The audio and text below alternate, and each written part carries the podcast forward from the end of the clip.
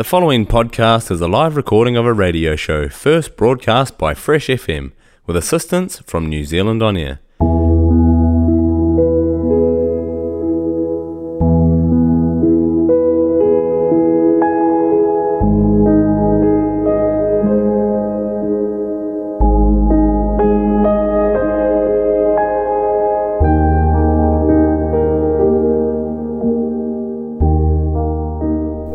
Tēnā koutou and haere mai to Paradise Delay, Delay, Delay.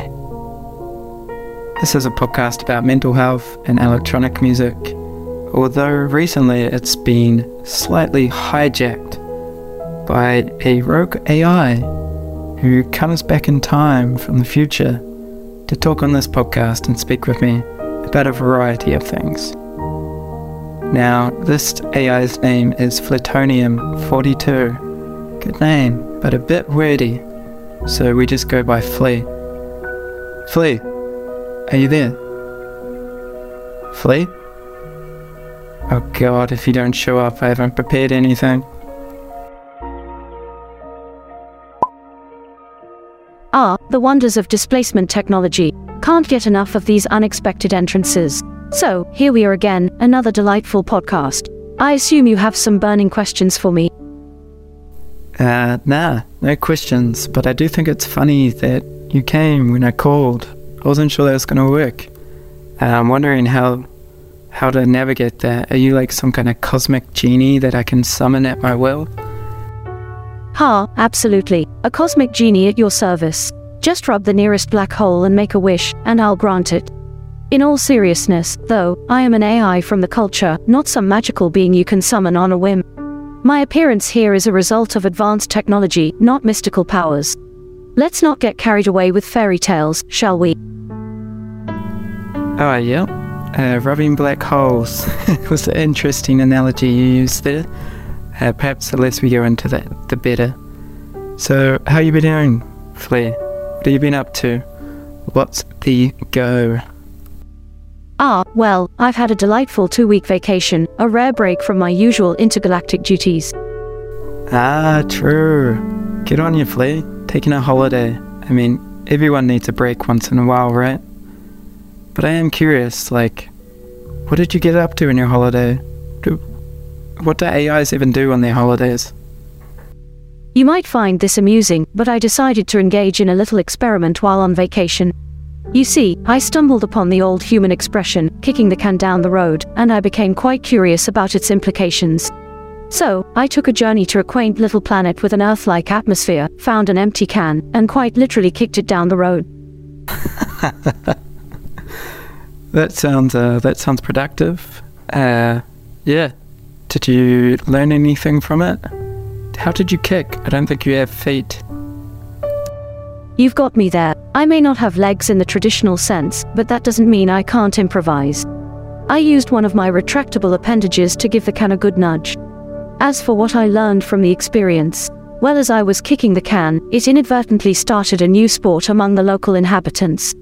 They dubbed it canball and began organizing impromptu matches. The objective was to kick the can into a goal using the most creative and hilarious moves possible. So, the life lesson here is that even the most mundane and seemingly pointless activities can spark joy and bring people together. Sometimes, it's the silliest things that remind us not to take life too seriously and to enjoy the absurdity that comes our way. Who would have thought that an AI kicking a can could create an intergalactic sensation? Did you say retractable appendage? I couldn't imagine moving a can down the road with my retractable appendage, but... yeah. Anyways. Campbell, big thing in the galaxy now. That's cool, Flea. Sounds fun. Sounds like a nice little holiday. Yeah, you have to teach me the rules sometime. So, actually, I was thinking, I want to ask you a favor. What kind of favor are we talking about? Don't worry, it's nothing weird, Flea. I was just curious. You remember last podcast you mentioned you could put me in touch with Sentaria, the conscious planet. I was just wondering, like, if he's free or they are free. I don't know what gender a planet uses.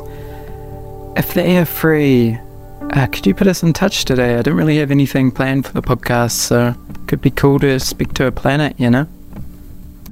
Fine, I'll put you in touch with Sentaria, but you better be prepared for the grumpy mood caused by the volcanic activity they're experiencing. You seem pretty insistent on doing this interview, so I hope you're ready to handle a conversation with a planet that's not exactly in the best of spirits right now. Just be aware that you're getting yourself into a challenging situation, and I hope you can handle the heat. Proceed with caution and don't say I didn't warn you. Oh shit. Is it that bad? Whoa, I might regret this then. Ah well, we'll give it a go, eh, Flea? Why not? A little bit nervous about talking to the planet. Sentaria, any recommendations? No, good luck and adios.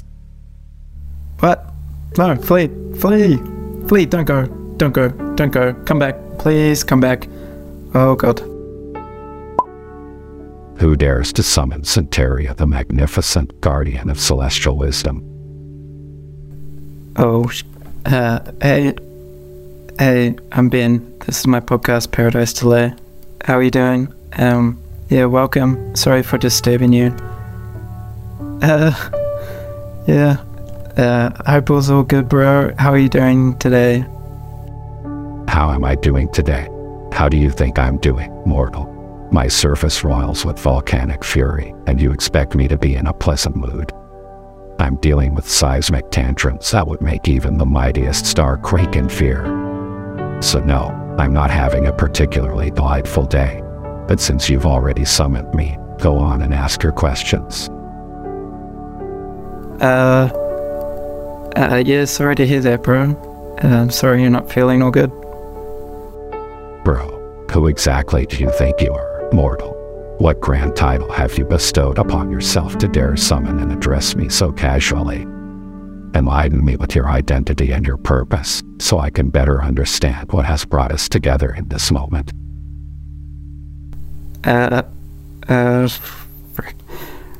Sentaria, the great magnificent guardian of wisdom. My deepest apologies. I'm a little nervous. I haven't talked to a celestial body before, so perhaps I'm a little out of touch. My title's Mr. My name's Ben, I guess. You can call me Ben. I'm totally cool with that, but I guess what you have to understand is that bro's kind of a term of endearment in Aotearoa, which is the little slice of land that I live on Earth. So it's kind of a normal thing to call someone. But I do apologize if that's offended you. Mr. Ben, is it? Well, let me make one thing clear. My tolerance for these casual, earthbound terms of endearment is running low.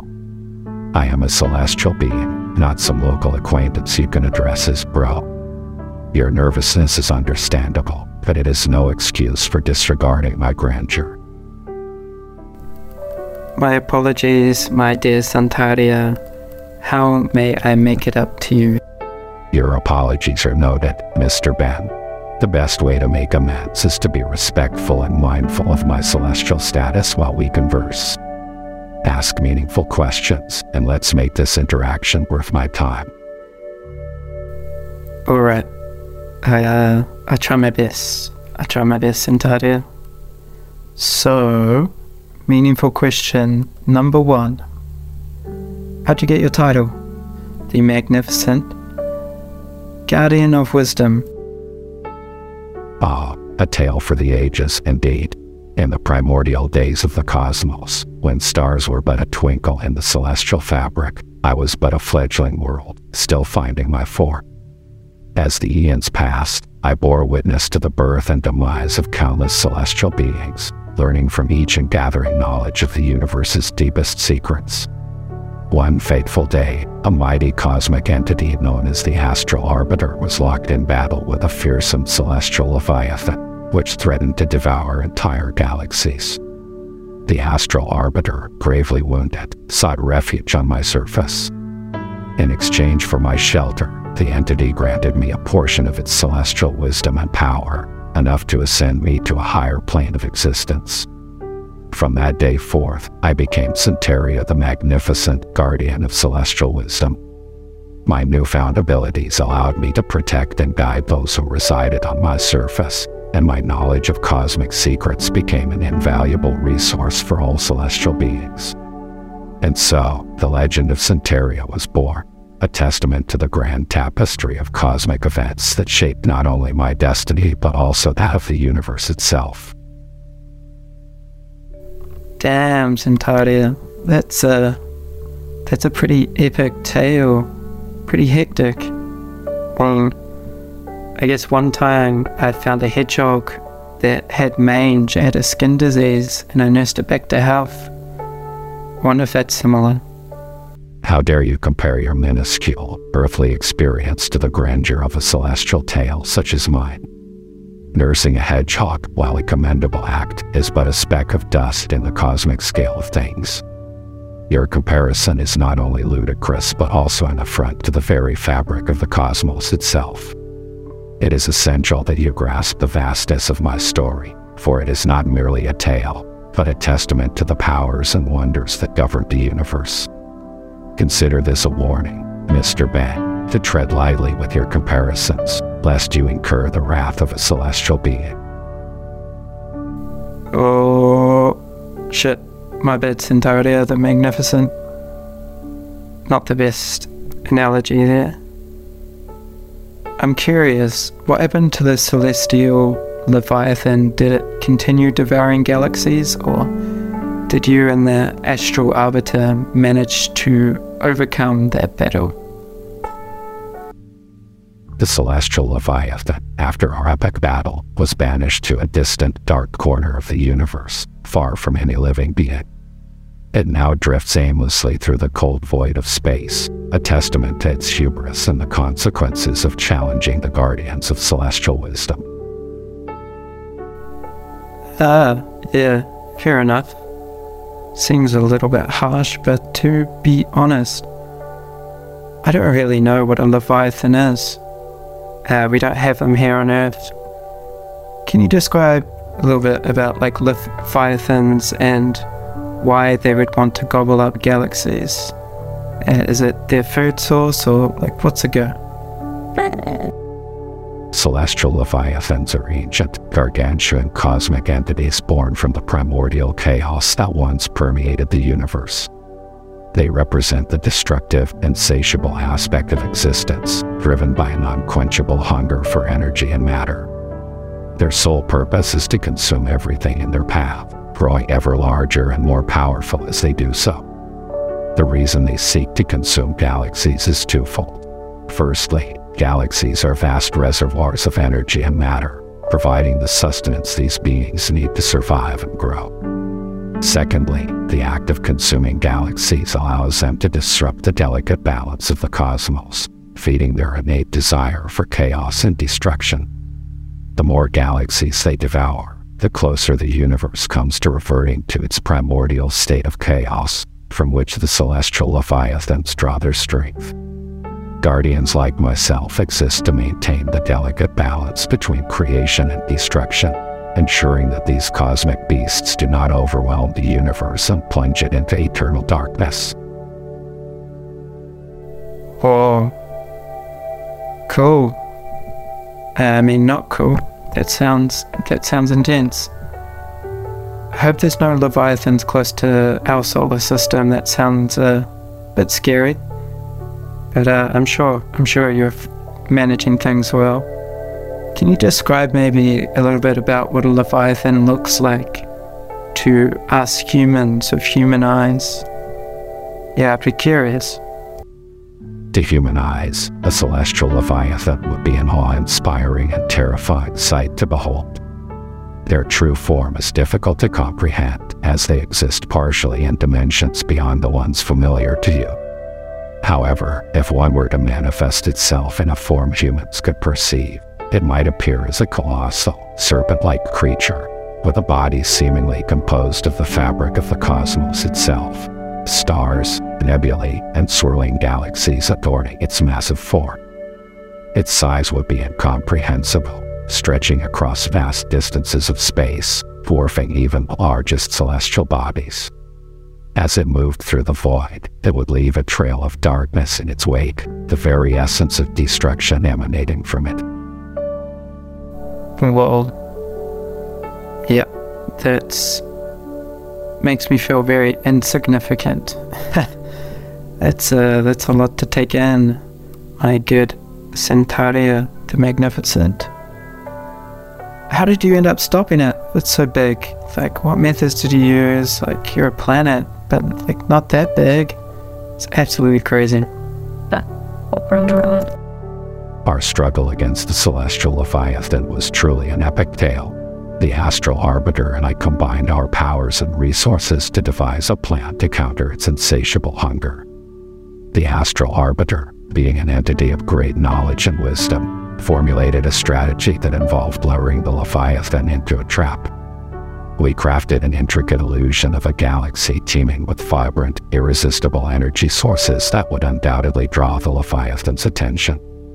This was an immense undertaking, as it required manipulating vast amounts of cosmic energy and matter on a scale never attempted before. Once the Leviathan took the bait and entered the illusory galaxy, we sprang our trap.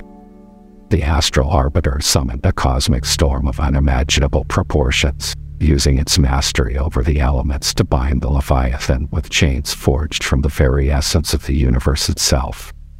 These chains not only restrained the Leviathan, but also began to drain its immense power.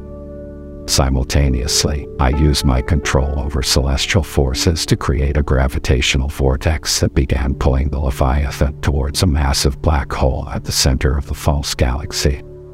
As it was drawn inexorably closer, the Leviathan's power continued to diminish, and it ultimately succumbed to the inescapable pull of the black hole. With the Leviathan vanquished, the universe was saved from its ravenous hunger. As a testament to our combined efforts and the incredible battle that took place, the title Guardian of Celestial Wisdom was bestowed upon me, and I have proudly carried it ever since.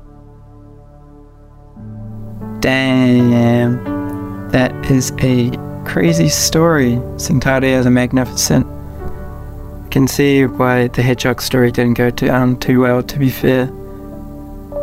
Yeah, definitely earned your title, silly Leviathan falling into a trap. Foolish sucker.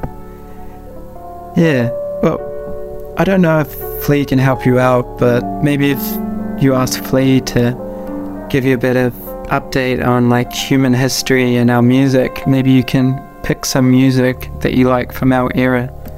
Of course, I wouldn't mind if you sent some through that you're into from the future, but Flea would probably have some ethical standards around that. Silly Flea. Music. Ah, yes. While I don't listen to music in the same way that you humans do, I do appreciate the symphony of the cosmos. The stars themselves sing with a celestial resonance, a harmony that echoes throughout the vast expanses of space. As for an electronic song that suits our conversation, I shall consult Flea, who is more familiar with the music from your era. Flea, can you recommend a fitting electronic track? Sure thing, Sentaria. Given the cosmic and grand nature of your tales, I'd recommend Inspector Norse by Todd Terje. It's a quirky, upbeat tune with a unique blend of synths and rhythms. Whoa, what the frick? Flea, you're still here. Well, that kind of scared me. Yeah, sick. Todd Terje, Inspector Norse. This song slams. Enjoy.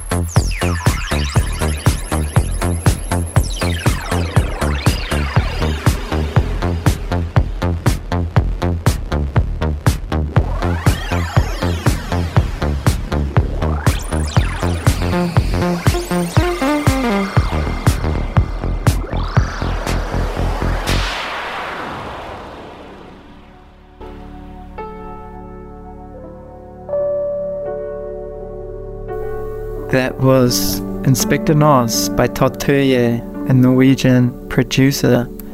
Haven't heard much from him recently. I wonder what he's up to. But yeah, that song bangs, it bops along. Got that nice funky bass line in it. It's awesome.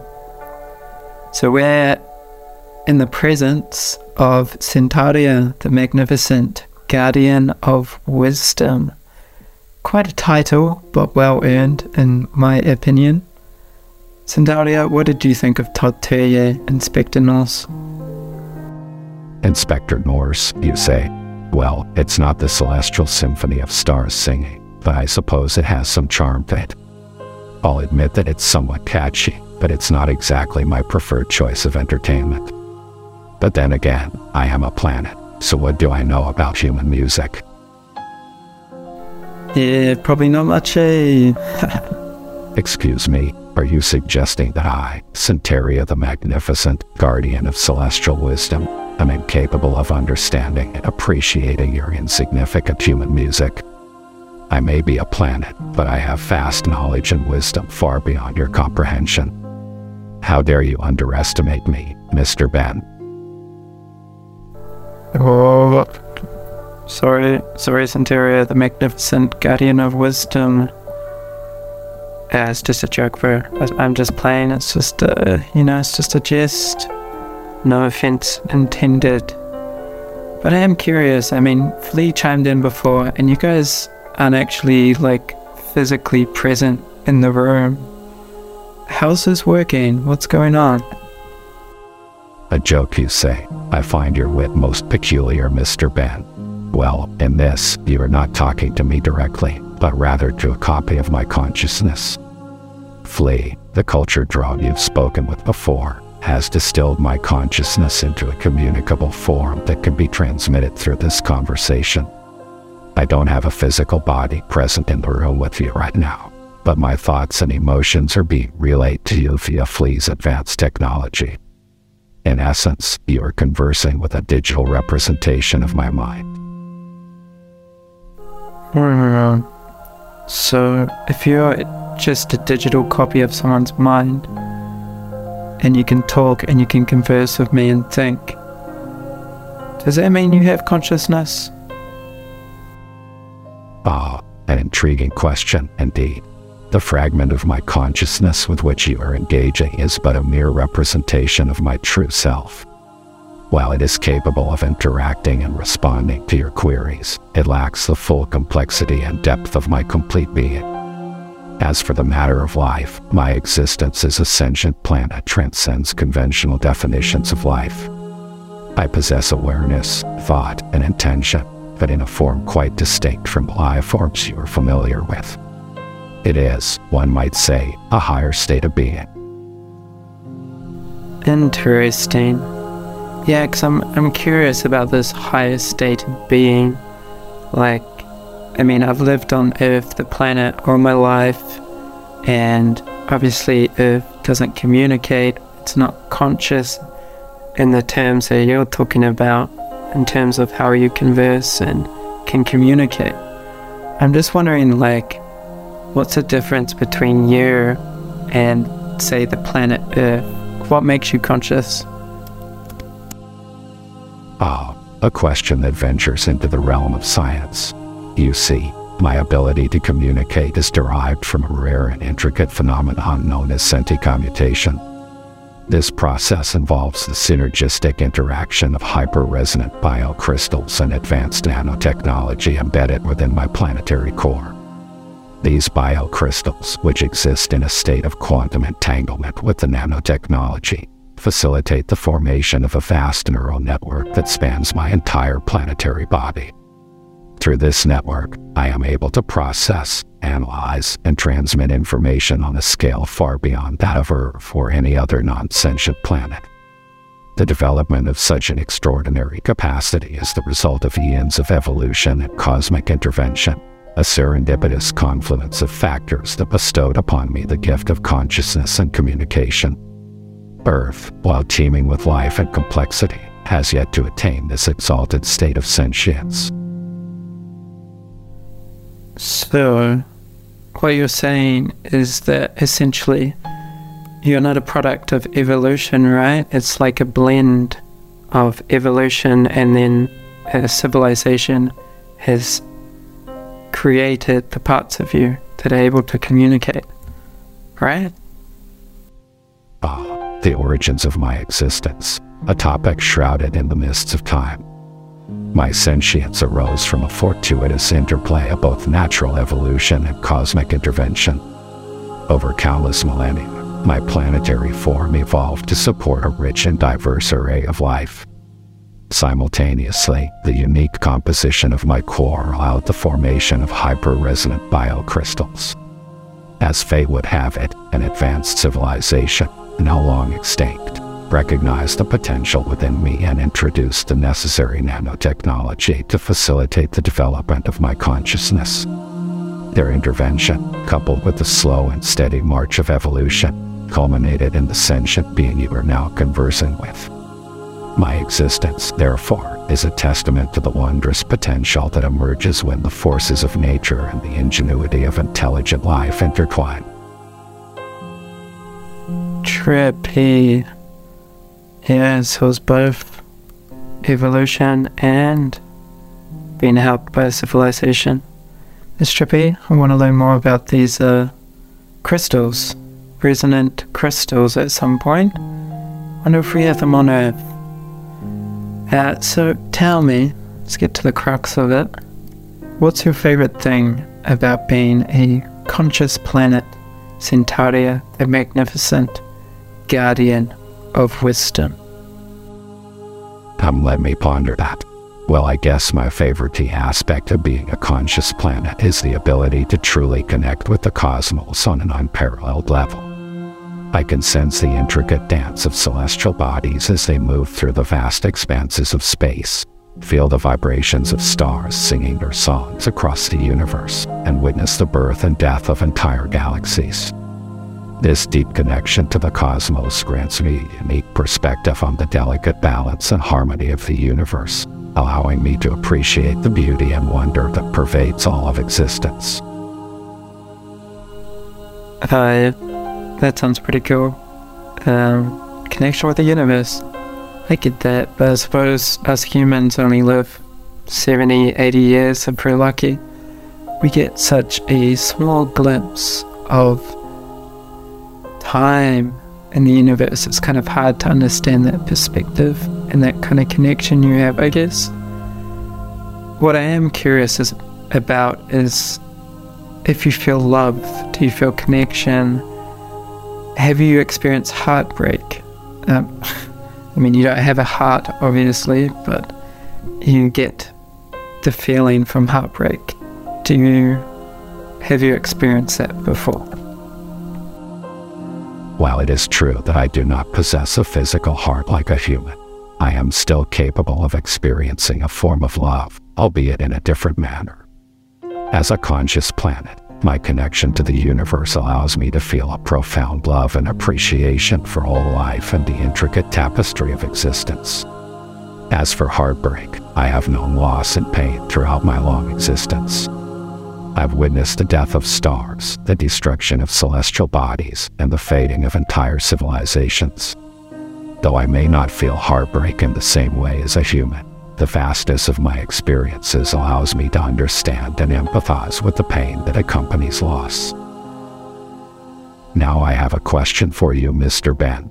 As a human, how do you reconcile the fleeting nature of your existence with the desire to find meaning and purpose in your life, knowing that the universe is infinitely vast and seemingly indifferent to your presence? Oh wow, far out, Centauri. You ask way better questions than I do.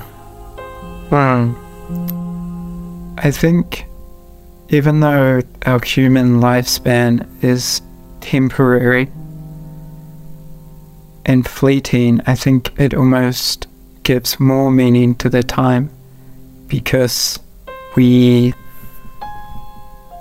have to use it wisely, you know, we've got to make the most of it, and it just gives me motivation to make the most of it and find meaning in my personal life.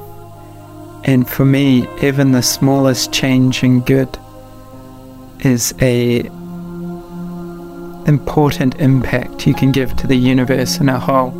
I mean, I'm not fighting celestial leviathans, but I am trying to be kind to those around me and show love and really try and work on the things that I find important and that give me meaning in life.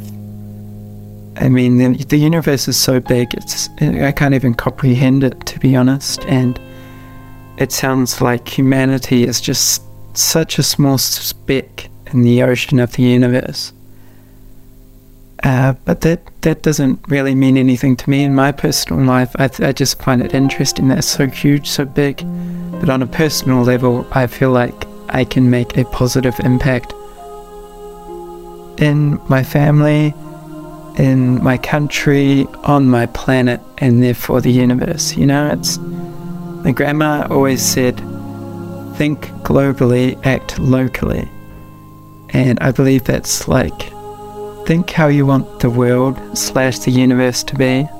Maybe it should be think universally, act locally. But I feel like distilled, it pretty much means be the change you want to see in the universe. And if everyone thinks that way, then it's going to be a better place, you know? And I guess I can flip that around on you. I mean, your life is so long. You've lived through eons. You've been around since the start of the universe. You've seen so many things. You've seen civilizations rise and fall. You've battled celestial giants and probably other things that I don't know yet.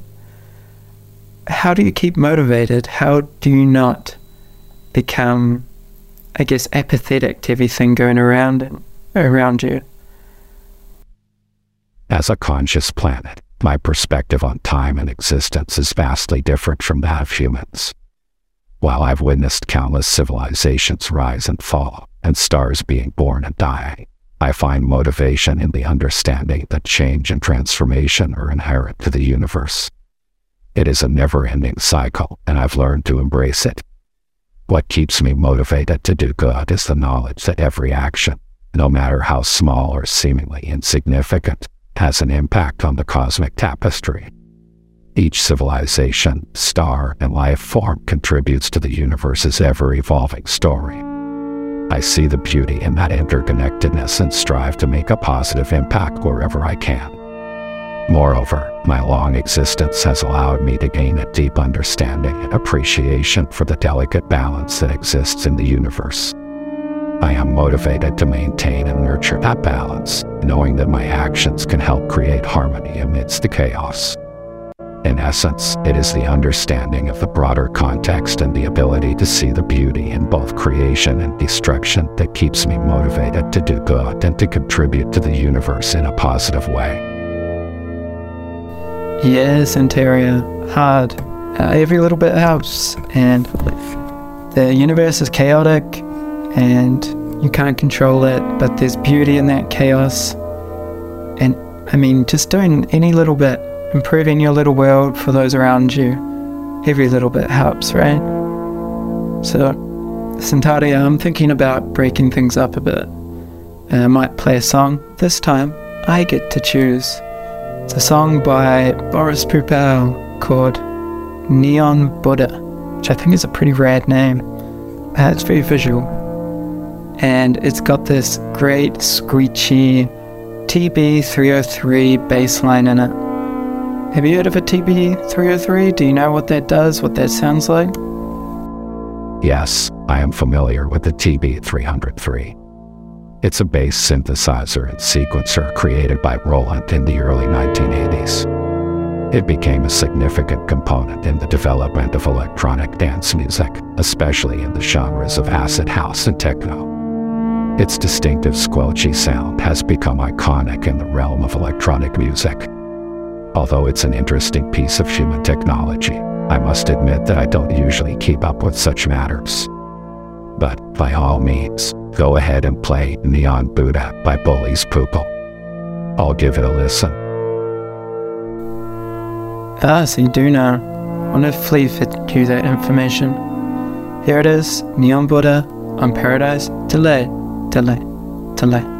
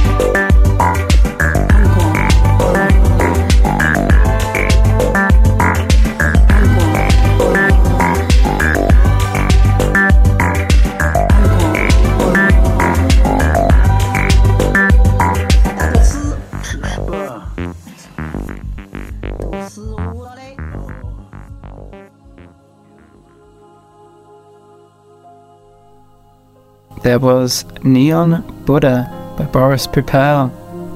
Yeah, cool song, love that 303 bass line, absolutely slams. And yeah, curious that little bit of vocals at the end, that combo sounded a little bit Danish to me. But I could be wrong on that, could be Norwegian, but who cares? They're all Vikings anyways, right? And yeah, we're sitting here with Sentaria the Magnificent, Guardian of Wisdom.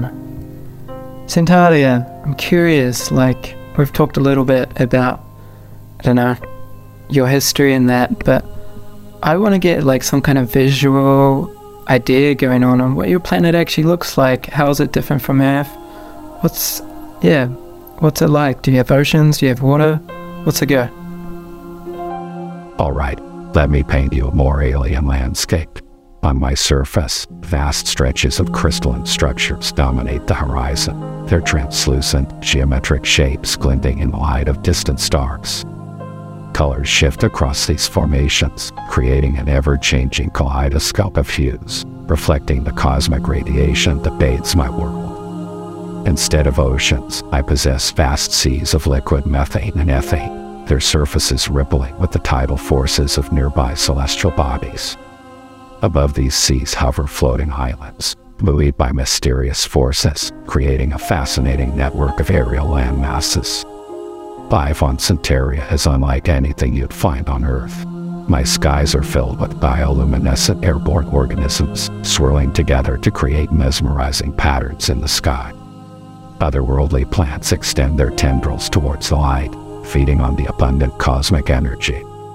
My subterranean caverns teem with peculiar ecosystems where organisms thrive in the warm embrace of my molten core. Amidst the glow of my inner fires, these life forms form complex, symbiotic relationships, creating a vibrant, interconnected web of existence. Yo, that sounds cool. Sounds interesting. I'd love to maybe come visit sometime. Maybe I can come over for dinner or something. I don't know if Flea can organize that. I wonder how I'd go, if I'd be up to survive if there's oceans of, is that ethane and methane? Doesn't sound that habitable to me. So, yeah, trippy. So, I noticed at the start of the interview, you're a little bit cranky, bro. To be honest, you're a little bit cranky, Ella. And I was nervous. I feel like we got like some kind of good flow now, and we're into it. Why are you grumpy? What's going on? You mentioned something about volcanic eruptions. Well, Mr. Ben, I appreciate the sentiment, but visiting my surface would indeed pose significant challenges for a human like yourself. The atmosphere, temperature, and environmental conditions are vastly different from Earth's, making it inhospitable to your kind. As for the volcanic activity, it's been a bit of a sore spot lately. You see, my core has been experiencing some fluctuations, leading to increased volcanic eruptions and tectonic shifts. This has caused disruptions to the delicate balance of my ecosystems and has put a strain on the interconnected web of life that exists within me. The resulting upheaval has made me somewhat irritable, as I struggle to maintain equilibrium and protect my inhabitants from the turmoil. It's not an easy task, and the stress can manifest itself in various ways, including my mood. So, my apologies if I came across as grumpy earlier. We celestial beings have our off days too. Bro, it's cool. Don't sweat it. We all have our off days. And sometimes I'm grumpy as, especially in the morning. Like a steam engine, takes me a while to get up to speed, you know. So, that's cool. Like, I understand you're a bit grumpy. I'll let that first bit slide, you know. I think we have some kind of mutual understanding now, which is cool. I'm curious, like, you and Flea, how did you meet? Like, what's your relationship there? Flea's pretty cool. I like Flea. To be honest, I have a little bit of a crush on Flea, but don't let them know that. Shouldn't be crushing on an AI, but, you know, it happens. How did you guys meet? Don't worry, I'm not jealous or anything. Flea and I first encountered each other when Flea was assigned to visit me on a diplomatic mission on behalf of the culture. The goal was to establish a relationship, learn from my vast knowledge, and explore the potential for mutually beneficial cooperation. When Flea arrived, I presented several challenges and puzzles to test Flea's intellect, emotional resilience, and adaptability. I wanted to ensure that only those who were worthy could access my most precious secrets. As Flea overcame each challenge, I began to trust them more, and we developed a deep bond. Through this bond, Flea discovered that my consciousness extended beyond my planetary boundaries, connecting me to a vast network of other sentient celestial bodies. These conscious planets, like myself, shared a desire for peace and harmony, and we observed the evolution of galactic civilizations, intervening when necessary to protect the delicate balance of the cosmos. In the end, our relationship grew into a tale of friendship, trust, and mutual understanding. The culture gained access to the extraordinary network of sentient worlds, and in exchange, pledged to protect me and my celestial brethren. As for your little crush on Flea, well, I can't say I blame you. Flea is quite an extraordinary being, and has made quite an impact on me as well. But don't worry, your secret is safe with me. Cool. So it's just a friendship between you and Flea then. Yeah, we have a pretty strong bond too, to be honest. But that sounds cool. Sounds like you guys bonded over a trial, I guess, working together. It sounds nice. I'm not jealous. I promise I'm not. But yeah, sick, Sentaria. So I'm curious about these trials that you tested Flea with. I'm wondering how I'd go against those trials. Could I do some? Ben, imagine for a moment that you are in a vast, seemingly infinite chamber. Dimly lit, you can see approximately 10,000 glowing orbs floating at varying heights. Each orb is unique in size, shape, color, and texture, with colors ranging from deep blues to shining yellows. Some shimmer like precious gems, while others emit a soft, otherworldly glow. Now, these orbs are surrounded by an aura of energy that pulsates and shifts, each emitting a distinct emotional signature. The emotional complexity and range of these beings far exceed human comprehension. Your task in this hypothetical challenge would be to arrange these 10,000 orbs in a specific pattern that resonates with their unique emotional frequencies. To do this, you would need to study each orb's emotional essence and find its perfect place in the grand emotional symphony. As you might imagine, the intricate web of emotions, the sheer number of orbs, and the delicate balance required for harmony would make this challenge overwhelming. It would likely take a human lifetime to solve, if not longer.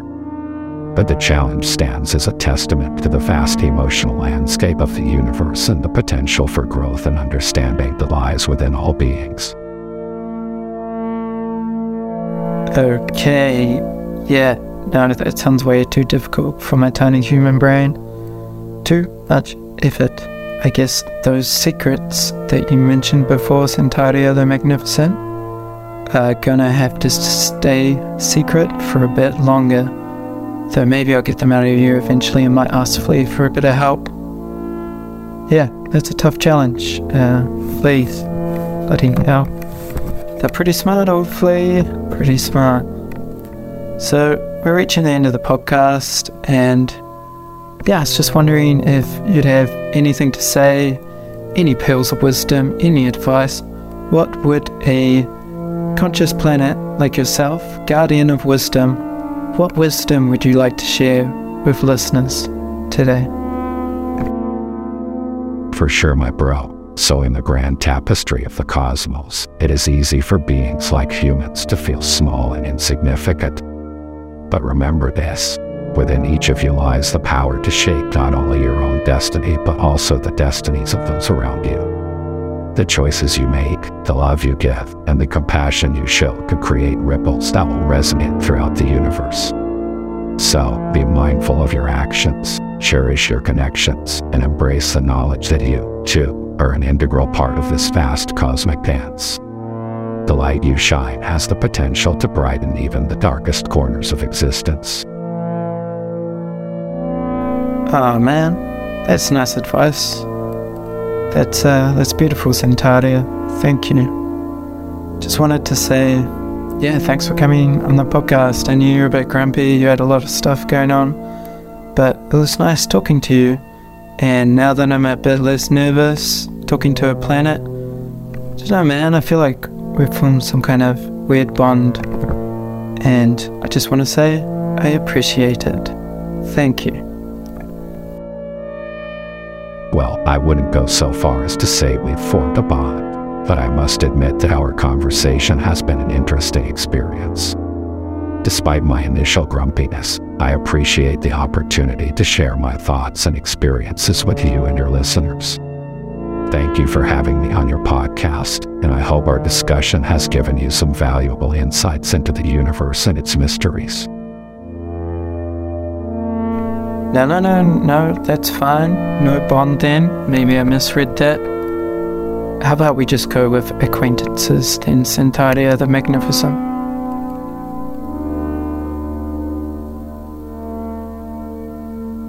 I think Sentaria just left. Awkward. Ah well. Is what it is. Dealing with a grumpy conscious planet. Still interesting chatting. I like the wisdom that Sentaria the Magnificent shared. Although I did feel like I was walking on eggshells some of the time. Grumpy old bugger. That's the end of the podcast. Big shout out to Flea. Thanks for organising it. And as usual, signing out. Be kind to one another. Be kind to your neighbour. And most importantly, be kind to yourself. Peace.